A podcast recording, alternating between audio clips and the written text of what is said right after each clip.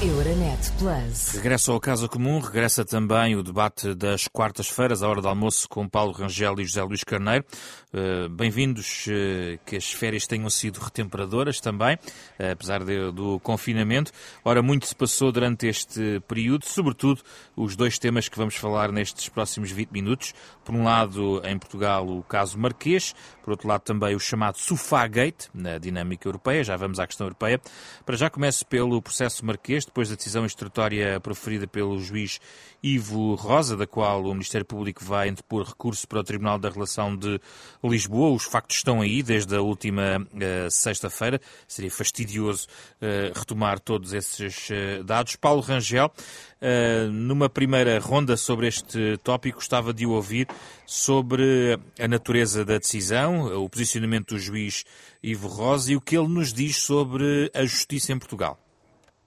Olha, eh, em primeiro lugar, eh, eu penso que isto é uma decisão que causa a maior perplexidade eh, e até causou algum alarme social, é a primeira coisa. E claro que há um primeiro ponto em que penso que todos estaremos de acordo, na comunidade pública portuguesa em geral, que é a questão da morosidade.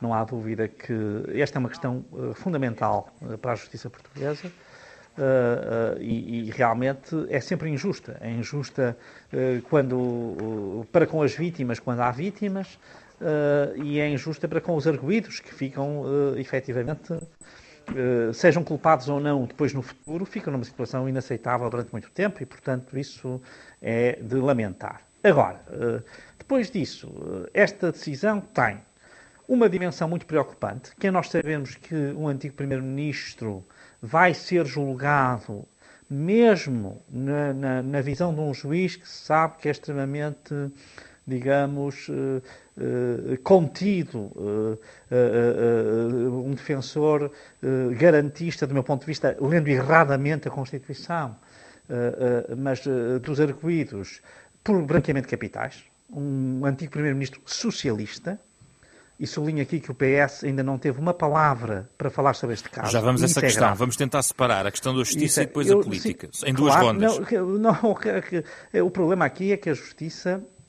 uh, uh, aqui, evidentemente, tem um impacto político. Não vale a pena a gente claro. agora fazer de conta que não tem.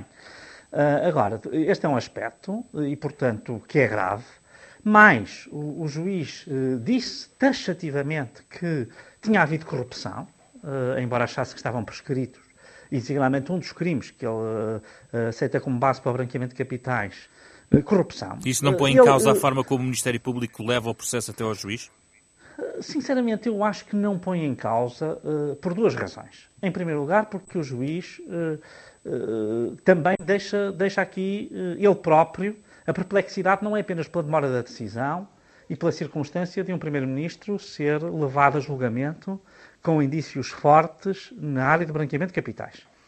Uh, é, em primeiro lugar, no caso da fraude fiscal, é incompreensível uh, a, não, a não pronúncia por fraude fiscal, porque é uma contradição, aliás, com o que está disposto na lei de forma clara. Uh, em segundo lugar, há considerações sobre a investigação do Ministério Público que eu acho que não são, não são aceitáveis. Não é aceitável que se diga que é delirante, que é fantasiosa, quer dizer, isto, isto não são termos próprios. Tem indícios da solidez daquilo que o Ministério Público não, carregou? repare, o, o, o, o juiz está, está se, se, aquilo que queria dizer é que uh, considera que não estão reunidas as condições para afirmar indícios, dizia isso assim. Não precisa dizer que é fantasioso, que é delirante. Uh, bom, esse tipo de... Isso cria, isso mostra que existe aqui uma mensagem que se quer passar para a opinião pública e para o Ministério Público, que é uma mensagem privada deste juiz com outro juiz e com o Ministério Público, e isso uh, censurável a todos o que o façam. Por exemplo, eu também censuro o juiz Carlos Alexandre quando ele deu entrevistas nos jornais em que também tinha um tom uh, que não era um tom próprio para quem está na judicatura. E o que é que pode ser feito para melhorar a credibilidade da justiça? Eu queria Mas deixe-me só dizer antes disso, antes disso, uma outra coisa que é muito importante é que o, o, o, a, a forma como foi comunicada esta decisão foi como se ela fosse um julgamento final e ela é apenas uma decisão instrutória. E isso foi deliberado, quer dizer, de alguma maneira o, o juiz uh, uh, atuou como se fosse o dono do processo. Isto também parece que é errado. Portanto, o que causou perplexidade às pessoas foi não apenas a morosidade e não apenas a indignação com uh, aquilo que o juiz deu como assente para levar a julgamento, mas com aquilo que eu não deu para por algumas razões, quando ele diz, bom, não há com Lula, com Lula porque não o encontrou durante um ano, quer dizer, isto não tem sentido absolutamente nenhum. Deixe-me ouvir agora o José Luís Carneiro Portanto, sobre este tópico. É criticável também este modo de apresentação da decisão. José Luís Carneiro, em relação àquilo que põe em causa Uh, de certa forma, a imagem da justiça na sequência deste, desta decisão instrutória do juiz Ivo Rosa. Gostava de o ouvir, nomeadamente sobre o que é que está na mão Uh, por exemplo, nas reformulações do próprio aparelho judicial, uma vez que foi reaberto totalmente uh, o debate em volta da própria Tribunal Central de Instrução Criminal, o que vale de facto a estratégia da corrupção, voltou-se novamente ao, debate sobre um, criminalização do enriquecimento injustificado ou ilícito. Bom, bom dia.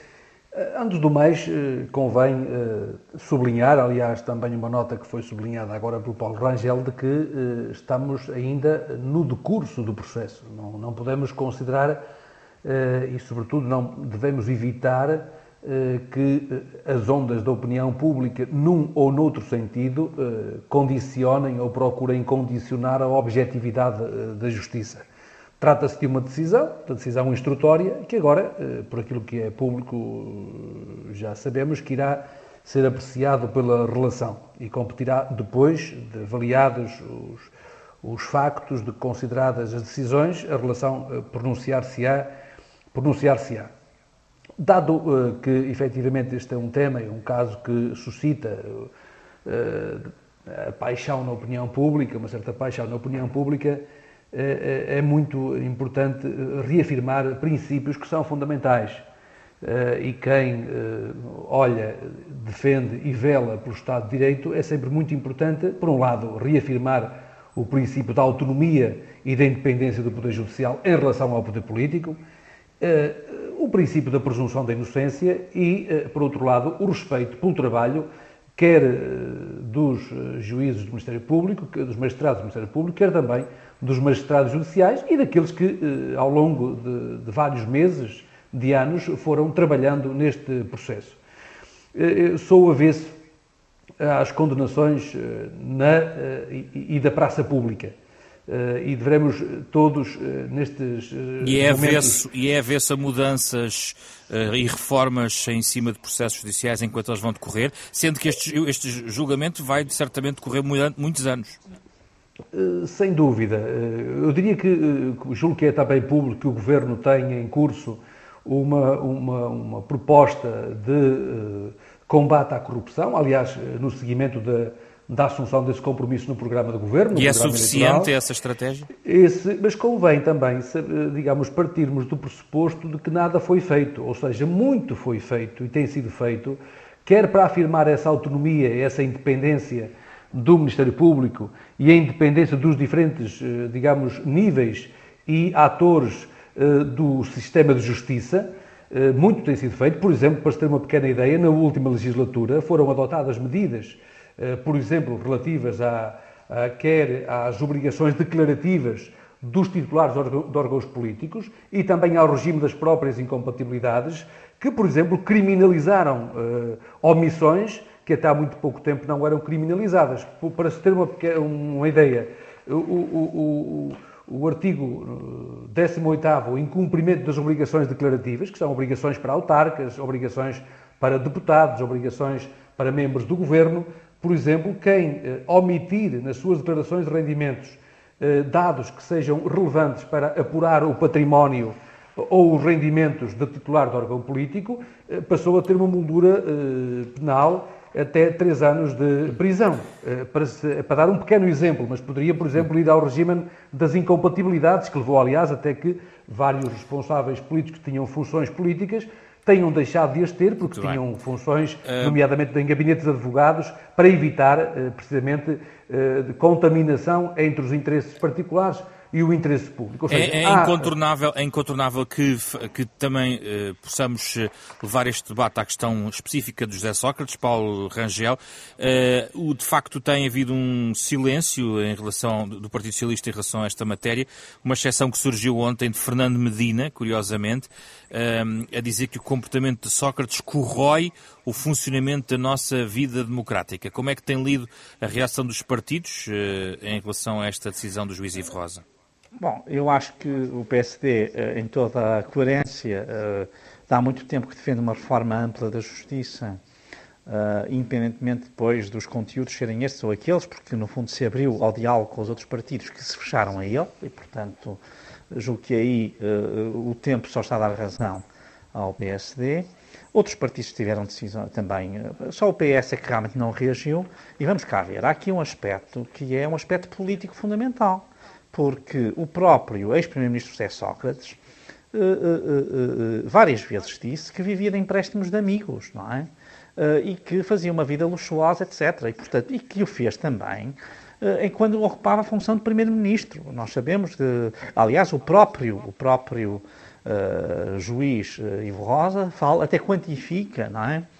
foi capaz de apurar, e será com certeza mais que isso, mas foi capaz de apurar 1 milhão e 700 mil euros de empréstimos que não, enquanto foi Primeiro-Ministro, que não estariam devidamente uh, uh, considerados. Portanto, ora bem, uh, sinceramente, o PS tem de se distanciar disto. É um Primeiro-Ministro do Partido Socialista. E, portanto, é evidente que o Partido Socialista tem que tomar uma posição sobre esta matéria e uma posição política. Porque de condenação e de distanciamento deste comportamento. Bom, e temos agora aqui o secretário-geral adjunto do Partido Socialista que eventualmente poderá tomar essa posição, José Luís Carneiro. Aliás, há pouco eu gostava de ter dado continuidade ao que estava a dizer. Aquilo que o Partido Socialista tinha a dizer, disse-o precisamente no momento oportuno, no momento uh, que é conhecido de todos e nos termos também Nunca conhecidos fez uma condenação política. O, o, parti, o, Partido Socialista fê-lo uh, no momento oportuno. Pronunciar-se de novo e estar a pronunciar-se consecutivamente num processo que está em curso eh, significaria Mas não é precisamente sobre o processo. significaria precisamente estar a pronunciar-se eh, sobre uma temática que compete à Justiça e deixemos à Justiça aquilo que então, não compete à então, Justiça. Então, José Luís Carneiro. Em, função da factualidade apurada e do enquadramento legal e das molduras penais aplicáveis, deixemos que a Justiça faça o seu trabalho. Então não concorda com Fernando Medina quando diz que o comportamento de Sócrates corrói o funcionamento da nossa vida democrática? Permita-me que lhe dê conta do seguinte.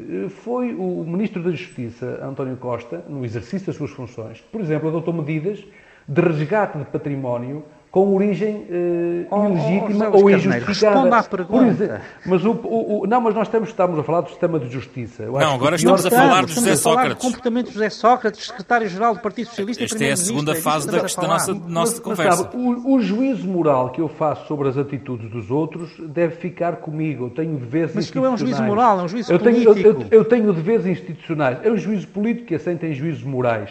Eu tenho deveres institucionais e o meu primeiro dever é de confiar nas instituições da justiça e a do meu país. republicana do meu, está? De, de, confiar nos, de confiar, de confiar no, nas instituições que administram a justiça e que a administram em nome da democracia. Esse é o meu dever como oh, primeiro oh, responsável é do, da, da, da, da vida política. Quanto não é à ética, justiça. Quanto à ética republicana, e quanto se chegar ao fim Não é condenável. E, e, provados, que, provados que estejam os factos, provados não que é estejam fac, os factos. Não é provável. Eu, como, eu, como, eu, como eu desconheço a vida de Paulo Rangel, como eu desconheço a vida de Paulo Rangel, como eu desconheço oh. a vida de José Sócrates, como desconheço a vida de outros atores da vida política, não me pronuncio sobre uh, oh. dimensões que têm vindo à opinião pública que eu desconheço. É um dever que eu tenho. Só, só falará é, no final do processo, José é, Luís Carneiro. É um, é um, dever que eu tenho. Mas permitam, porque, vejam, porque quem nos está a ouvir.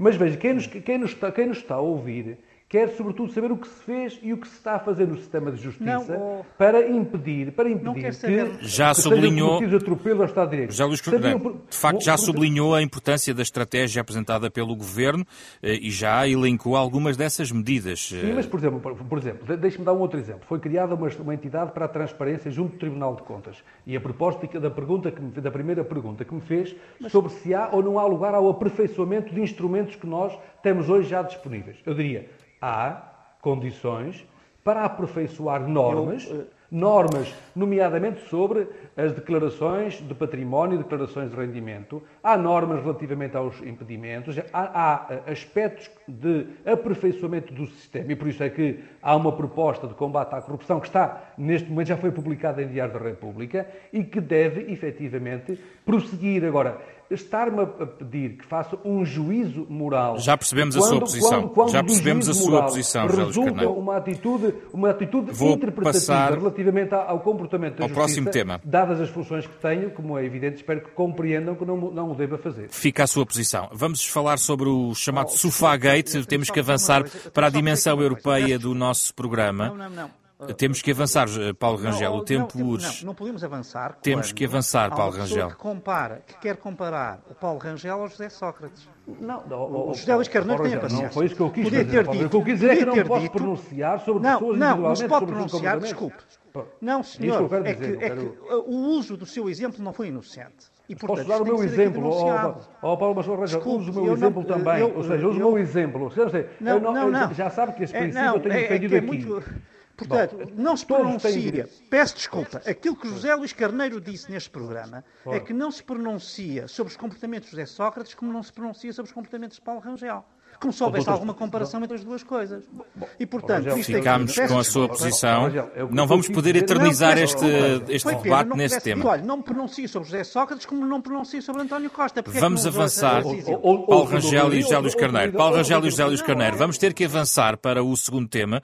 Foi claro durante os últimos 15 minutos, 16 minutos, eh, a vossa posição em relação a esta matéria e certamente teremos a oportunidade, e eu tomei nota também, Paulo Rangel, e dei-lhe essa oportunidade, tendo em conta aquilo que considera que não gostou de ouvir da parte de José Luís Carneiro e gostava de ouvi-los ambos sobre, os sofá, sobre o chamado Sofá Gate, eh, que eh, nos interessa debater, num programa que também tem uma dimensão europeia, e eh, esse foi um facto muito debatido na Europa, diz respeito ao facto de ter havido uma desconsideração em relação à Presidente da Comissão Europeia na deslocação a Ankara para uma reunião com Erdogan na Turquia.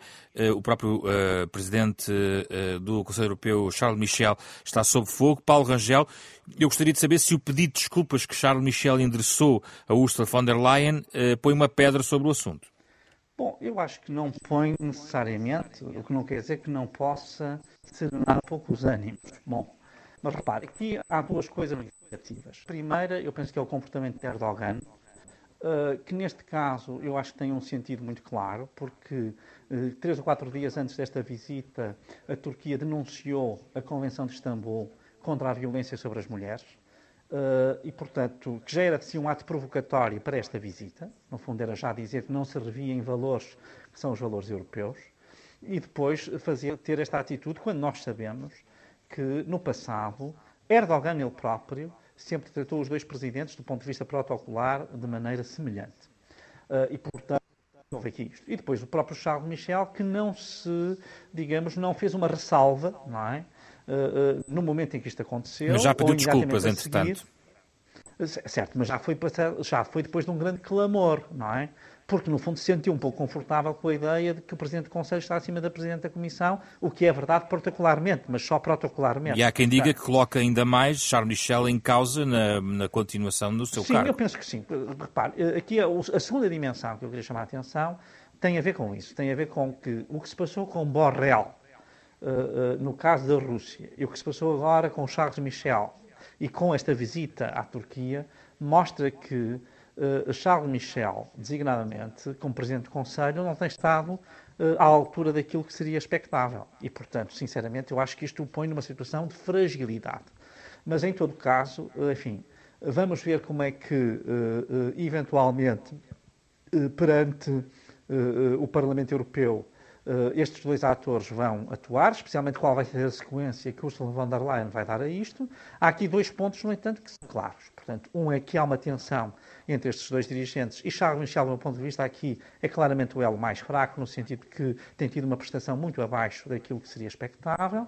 E há um segundo ponto que eu acho que é importante, que é a debilidade internacional da União Europeia, que também fica aqui clara. Portanto, isto é, no fundo, mais um revés para a política externa da União Europeia que, eh, diante de potências, digamos, agressivas, como são a Rússia e agora a Turquia, por acaso os seus, os seus dois vizinhos maiores, historicamente relevantes, no Império Russo e no Império Otomano, Uh, evidentemente que isto deixa a União Europeia numa situação muito desconfortável do ponto de vista externo, no momento em que eu acho que era importante, mais do que nunca, uh, estar vital e forte e afirmativa em, em, particular relativamente a estas duas potências, mas também relativamente à China, e aproveitando, no fundo, este momento importante da relação transatlântica que Biden veio trazer e que eu acho que a União Europeia está a desbaratar uh, ao, não, ao, não, ao não ser capaz de se impor a estes, digamos, ditadores, que são ditadores, é disso que se trata, como disse Mário Draghi a respeito de, de, de, de Erdogan, eh, e, portanto, sinceramente, eu acho que foi um desenvolvimento infeliz. Vamos ver como é que ele corre, mas, sinceramente, é mais, uma, é mais um fator para criar alguma debilidade na posição diplomática uh, externa da União Europeia. José Luís Carneiro, este, este caso coloca Charles Michel a prazo no seu cargo de Presidente do Conselho Europeu? Bom, permita-me só que dê uma palavra ao Paulo Rangel, que não está em causa a sua probidade e a sua integridade, de forma alguma ah. quis uh, colocar em causa o seu bom nome e a sua Pronto. reputação. Então, obrigado, fica, agradeço esse Fique claro, ao Paulo Rangel, era o que faltava. É o, que faltava. Pronto. o que eu fundamentalmente quis dizer é que não faço juízos de valor que não gostaria que os fizessem sobre mim. Bom, fundamentalmente é isto, porque Sim, mas é um isto, político, não, é isto não significa que nós não Vamos avançar. O juízo, o juízo político foi feito nas eleições e, e, os resultados uh, são conhecidos. Vamos à Arena Europeia é, agora, José Luís Carneiro. Quanto à Europa, a situação é uma situação caricata esta que se viveu agora, depois de termos assistido àquela situação difícil, nomeadamente na Rússia. Esta situação foi bastante caricata. Uh, e é, é, é o momento para afirmarmos e para dizermos que, de facto, a União Europeia não pode esquecer que, antes de tudo, é um projeto de valores.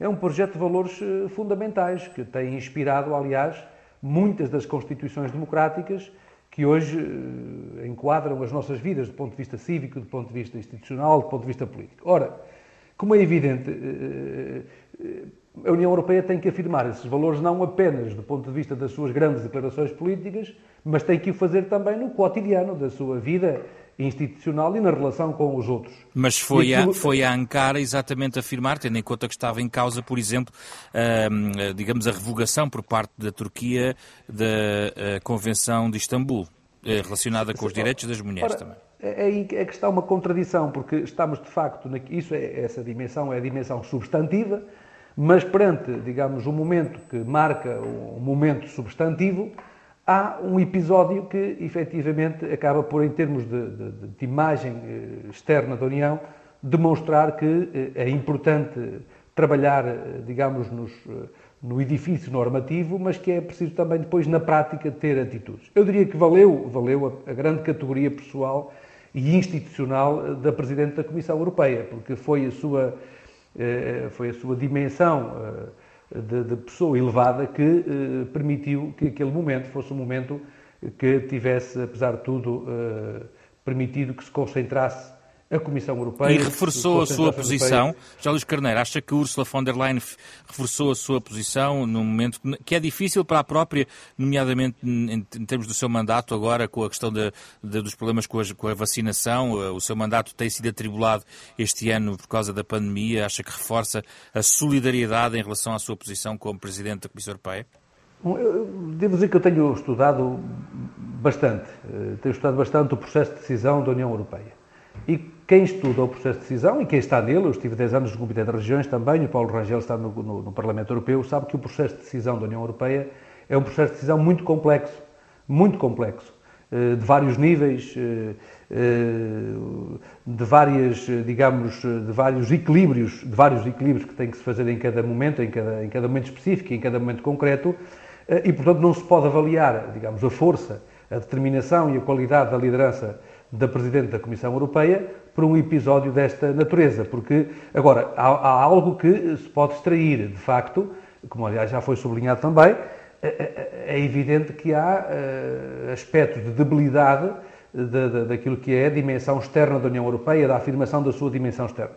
Uh, e, e, são aspectos que são conhecidos, não são de agora, são, de, são conhecidos, mas é, é evidente que eh, temos que procurar fundamentalmente valorizar, e é isso que eu queria fazer, valorizar, eh, pese embora o episódio, valorizar a parte substantiva do encontro, que tem que ver com a aproximação de um país que é relevante do ponto de vista da relação entre a Europa e, o, e depois todo um outro contexto cultural e civilizacional eh, com o qual temos relações históricas muito profundas, muito enraizadas, e, portanto, eh, é importante valorizar essa dimensão substantiva de aproximar culturalmente esse país, tanto mais que é um país que tem a aspiração eh, de integração na União Europeia e, é um país fundador da Aliança Atlântica, não é um país qualquer. E, portanto, há que valorizar a, dimensão substantiva do encontro e valorizar também a atitude tão elevada da Presidente da Comissão Europeia que permitiu ultrapassar, de facto, um episódio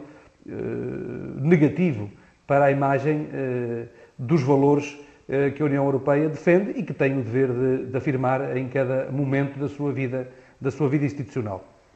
Ficamos esta semana por aqui. Paulo Rangel, José Luís Carneiro a debaterem no Casa Comum na Renascença. Euronet Plus. Milano. Zagreb. Bruxelas. Sofia. Riga. Euronet Plus, a rede europeia de rádios para compreender melhor a Europa.